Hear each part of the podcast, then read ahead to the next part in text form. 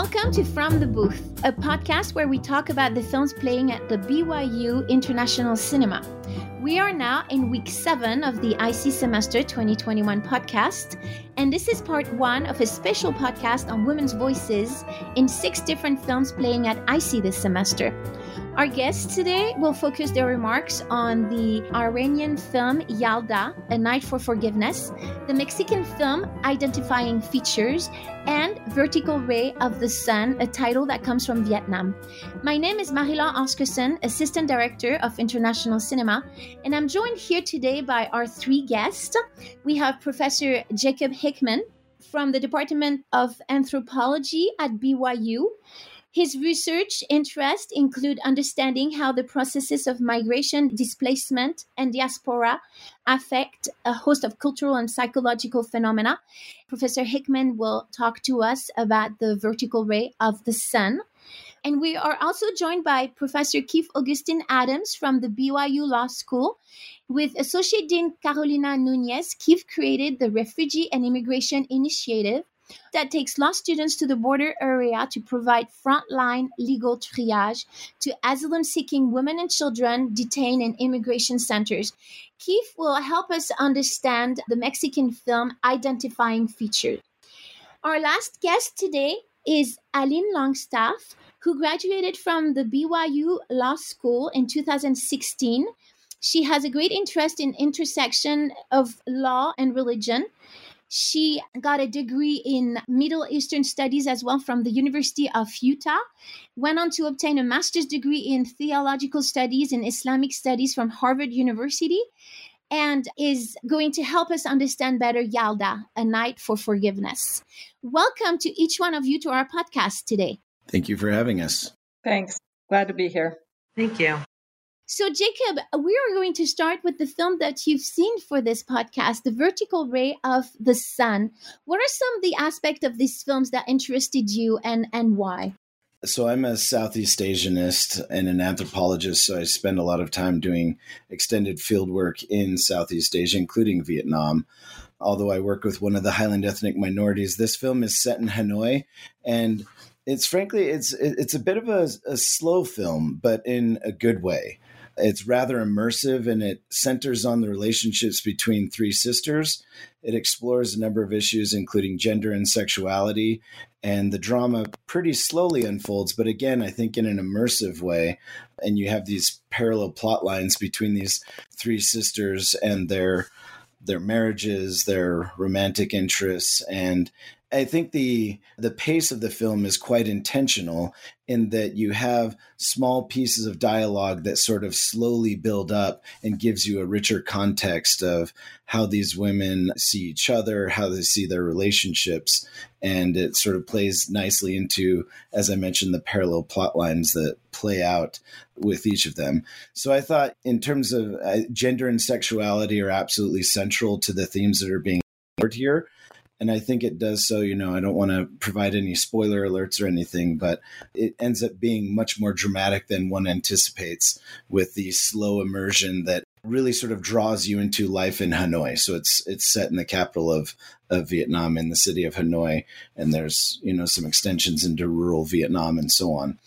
But I thought it was quite a, a gripping film by the end. I mean, it's again commenting on the pace there's a rather slow crescendo but it builds up quite dramatically and i thought in those ways it, it quite effectively explored vietnamese specific issues and perspectives on gender and sexuality Yes, definitely. Those sisters are so close, and there is a lightness to their relationship, and yet there's there's deep secrets in their lives that unfold throughout the movie. That, as you said, really changed the mood for the film the cinematography I thought was absolutely breathtaking and gorgeous, and the colors and the pace of the film, as you said, really help us just enter another dimension, another cultural dimension.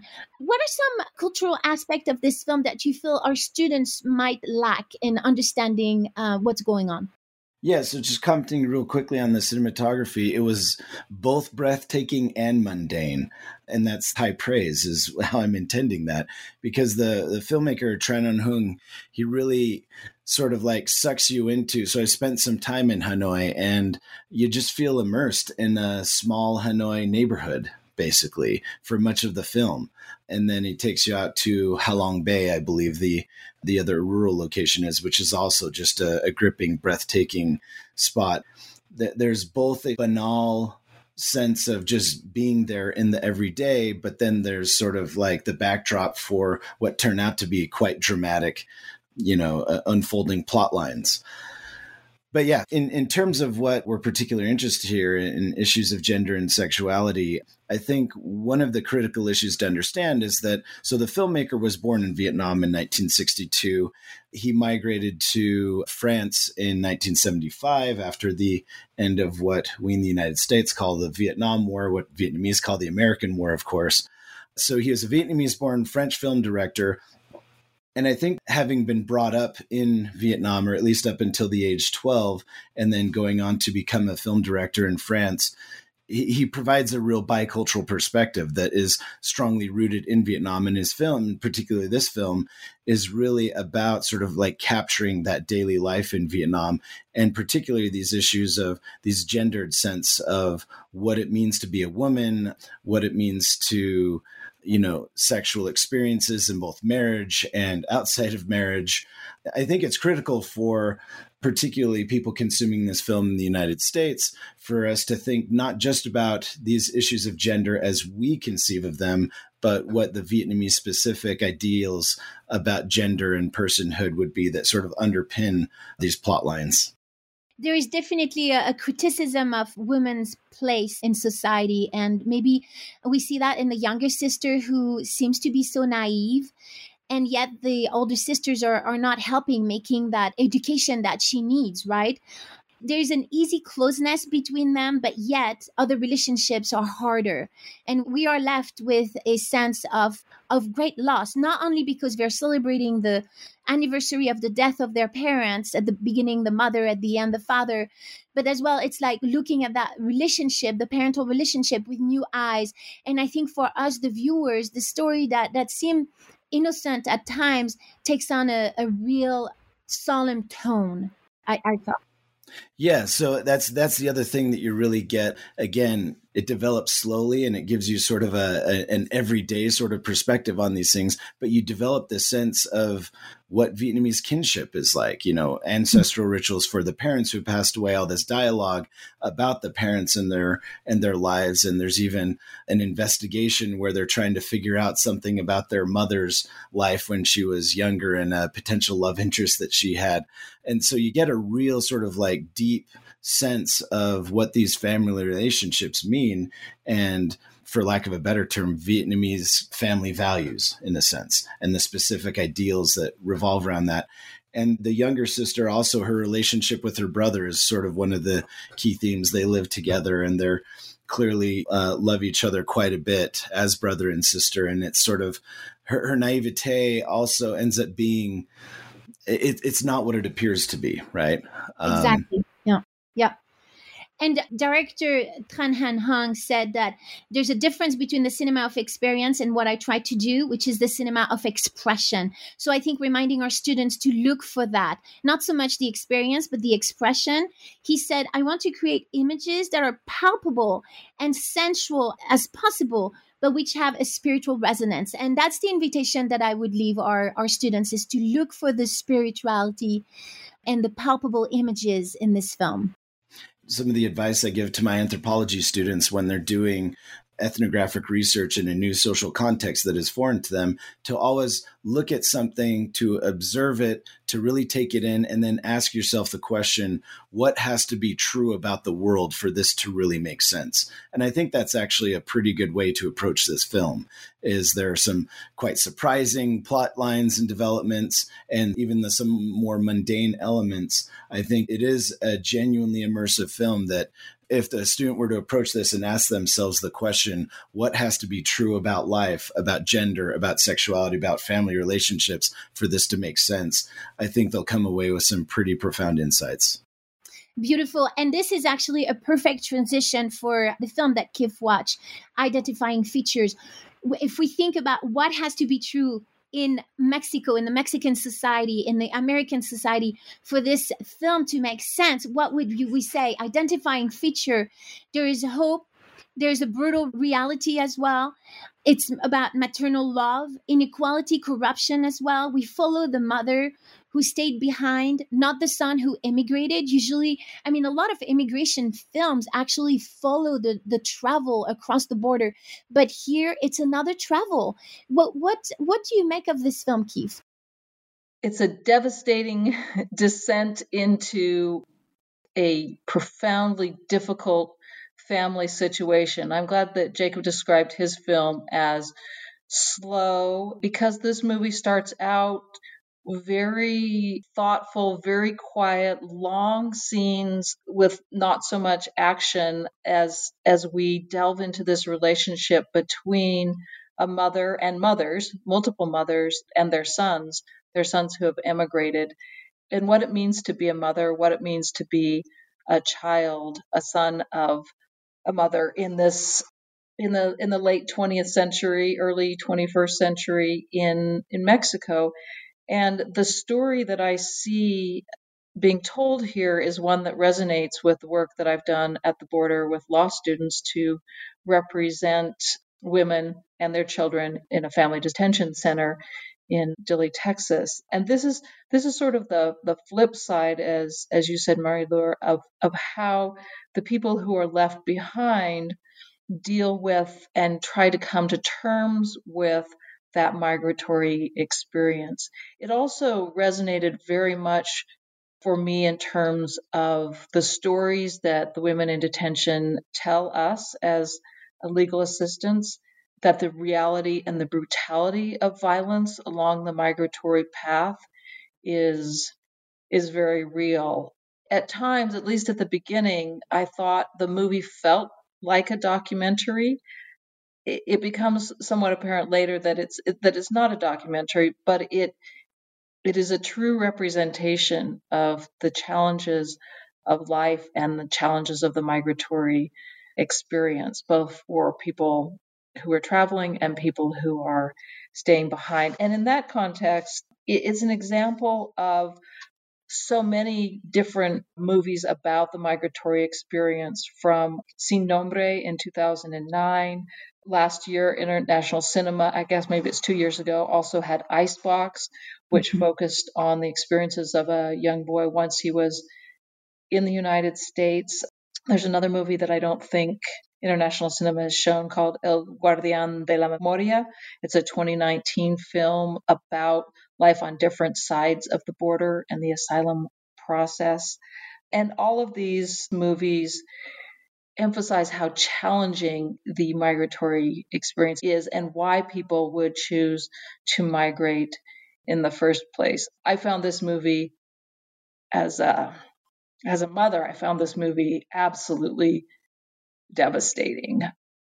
You know, and the title identifying features in Spanish is sin señas particulares, and it's a phrase that is one of the government officials in Mexico uses to describe the, the child that one of the mothers is looking for, and to understand that that so many of the people that come to the United States are in fact without identifying features that they experience violence and may end up just lost in the desert as they travel to the United States, seeking a better life, um, seeking freedom from the violence that they are experiencing in their home countries is um, is, is really uh, a challenging piece your comment about without identifying features which is the the title in spanish right?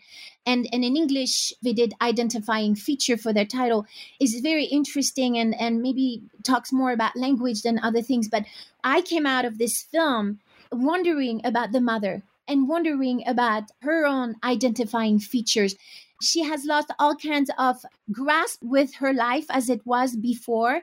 She is walking a walk of mourning. The human cost in this film is tremendous. And I have sat at the end of this film wondering about the own identity of the mother, not only have so many migrants lost their identity in that travel. But what about the ones who are left home? What has become of home?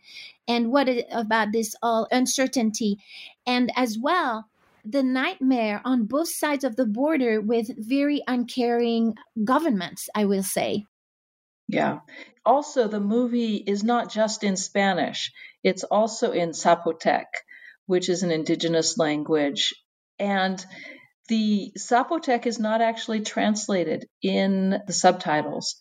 And so you are hearing of a particular experience in Zapotec that the, the one character that the mother is talking to has, and it really ties it back into identity and indigeneity. And the mother herself has she comes from Guanajuato in the sort of the central part of Mexico.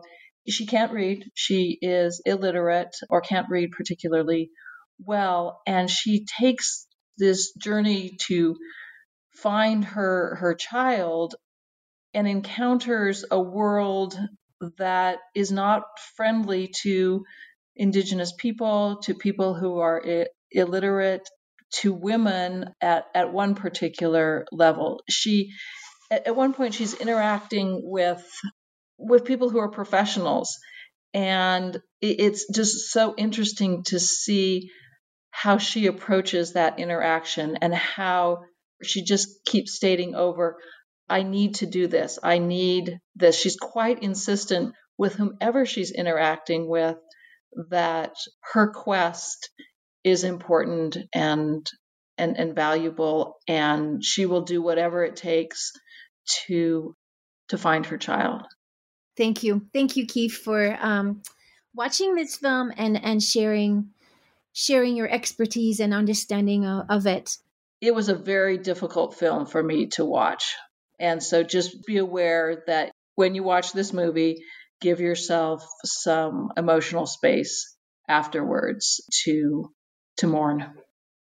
Yes, wise words. Thank you very much, Kif.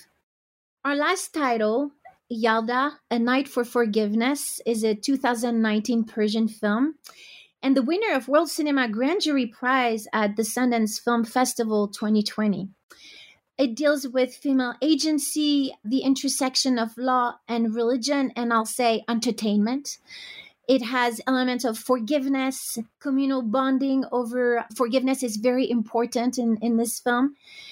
So it takes place in the Iran of today what are some of the things, Aline, that you took from watching this film?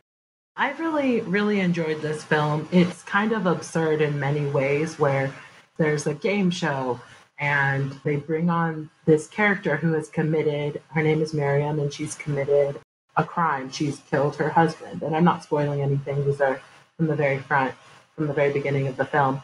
But the premise of the, the game show is essentially, or the reality show, is for the family, the daughter of the man that's been killed, to forgive the offender, Miriam. And there's a provision in Islamic law that allows for this thing that's called blood money, where the state essentially allows different sentencing if somebody pays blood money associated with a crime that they've done. And so this film goes into the nuances associated with that, which I thought was really interesting because it brings questions to our mind about what is justice, to whom does justice extend. In the US legal system, justice is something that the prosecutor or the state seeks, right, on behalf of the victims. But there's a different type of role that families play this idea of blood money in Iranian and Islamic societies to the extent that you know different jurisdictions have adopted rules around blood money that allow for justice, quote unquote, to be served and for it to be put on to a spectacle almost. Because this is a game show where the premise is whether or not the family, the daughter of the decedent, will forgive the murderer. And so, aside from that, there's other familial relationships between women. That's something that I thought that was very interesting about this film all the main characters. I mean, going through my head just now, thinking of okay, who are the main characters that I could speak of? They're all female leads, and the relationships that they share with one another are are I think, reflective in some ways of connections that they have in the society based off of family ties or come as a result of exchanges they've had or circumstances in which they've had to reach out to one another to address issues that they have. It's a great film for understanding what justice means, what justice means in our society, juxtaposed with what it means in other societies. Yeah especially the televised uh, forgiveness if, if i can call it like that making of, of law in some way a show for millions of spectators to enjoy on a festive night. This is the night of yalda celebrating the winter solstice. This is a night the last night of autumn the longest night of the year and yalda means birth it refers to the birth of a mythological goddess of light mithra so this is what is played on that night. And actually that show was is, is a real show and that's what inspired the film and was on air for 11 years. It's not a show anymore as of what I read lately, but what can we make of this show featuring sentences of life and death, not only celebrating the longest night and the birth of the light, but but this young woman, Miriam, could have lost her life during the show. Yeah, for sure. I think one interesting aspect about this is on the one hand, we can say that the show deals with very serious things. Why isn't the judiciary reviewing this? This is something that, because it's a vote by number, if the show gets a certain amount of text messages, then they'll pay half the blood money if the girl is forgiven. If they get even more, then they'll pay the full money. So it's contingent. There's some sort of incentive associated with forgiveness. What are the numbers? How does that affect our reviews?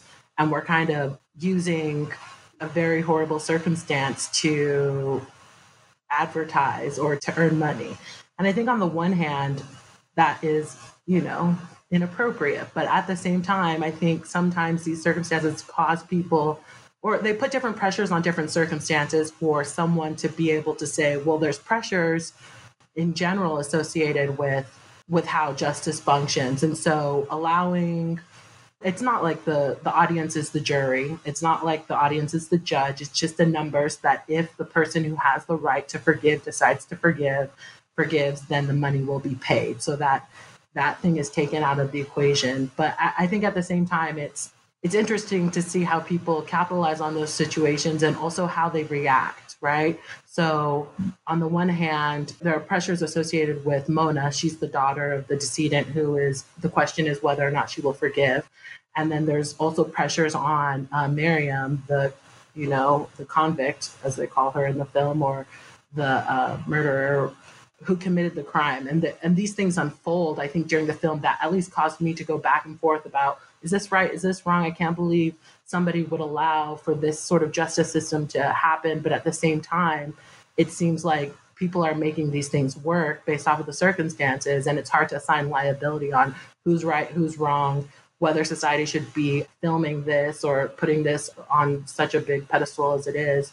So it kind of, I don't know, I, th- I think it kind of makes you switch your mind a lot throughout the film, which is an interesting experience. Absolutely. Very interesting. Like a thriller, really, in some ways. So, Aline and I actually saw Yalda Night of Forgiveness together at Sundance in 2019. 2019 was it no it would have been when, oh. whenever whenever we were still able to do in the poor times 2020 2020 2020 okay yeah.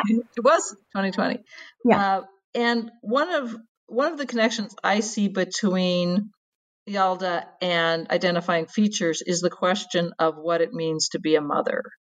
There are a number of mothers in Yalda, just as there are a number of mothers in identifying features, and how each one, their circumstances allow them to approach the question of motherhood or or not to approach the question of motherhood. I think it's a fascinating connection, and it and it ties in with the movie that Jacob watched in terms of family relationships as well. And I thought it was interesting as Jacob discussed his movie that we didn't hear about mothers. We hear, heard about sisters, but I would be interested to know if that particular family relationship comes up in your movie as well, Jacob. Yeah, so that's actually one of the things that I really noticed as both of you were discussing your films. It is one of the core kinship relationships that really is sort of played out in this sort of mundane fashion, but it ends up being quite powerful because you have multiple dimensions of motherhood. And I mean, in one instance, it's fatherhood might on the surface be the sort of like plot line that uh, is connecting these different mother mother child relationships but in fact it's sort of like emotionally it's the it's the mother child connection that ends up being the real profound uh, I'm, I'm trying not to spoil the plot here, but it ends up being the sort of real profound dimension of these relationships and the decisions that people have to make in these difficult circumstances. And not only motherhood, but prospective motherhood is one of the driving plot lines here that is is just really quite powerful as as I said, there's kind of a slow crescendo, but when it really starts to get intense, motherhood becomes a much more central feature of these relationships. So fathers are largely absent, not entirely absent, but largely absent from from identifying features. They're important. Fathers are important in Yalda, though, right, Aline? Yes, and it's a bit ironic because it was the death of the father that caused this, you know, the trial. And so it's the, the whole film is dis- discussing whether or not the daughter can forgive the father's killer, but the father is not present for that. He doesn't have a voice. And so all the circumstances you understand about that father daughter relationship um, and how that plays out in other mother daughter relationships or mother son relationships in the film, he, he doesn't have a voice. And so it's just contoured and the contract if i remember well between miriam and the much older husband we're talking she's 22 and he's in his 60s the contract stipulates that they will be married for a very precise number of years and they cannot have children so it's i don't think it's a sport it's a nuance maybe that will help the listeners understand the film but they had a temporary marriage in islam. There's different apparently different types of marriages that you can engage in and this one was a temporary marriage so that you are you can avoid sin quote unquote associated with potentially premarital relationships from a spec on a spectrum right? I'm not like from hand holding to sex right? But at the same time one of the terms of the contract you know between the couple was that she would not get pregnant and so the implication of of that comes into play as well throughout the film. And I mean, Miriam, the main character, she also has her mother, and her mother acts in a certain way, and her mother comes with her on the show to some degree, and there's those relationships. And then it's just a spectrum of what it means to be a mother and how that causes you to act. And I think it also, it's funny because it also, I mean, the show is about forgiveness, but also how you judge these players and you know the reasons why they do things. I think the fact that they were a mother or how they navigated that relationship for me at least came into my analysis and whether or not i signed liability to them for behavior that i thought was inappropriate or appropriate. Very good. Thank you so much Thank you for joining us today on From the Booth, and thank you so much, Jacob, Kif, and Aline, for helping us with these films and for your expertise. Our podcast is produced by the International Cinema Program at BYU and supported by the BYU College of Humanities. We're solely responsible for the opinions and ideas expressed here, as we do not represent any official position adopted by the university or its supporting institutions.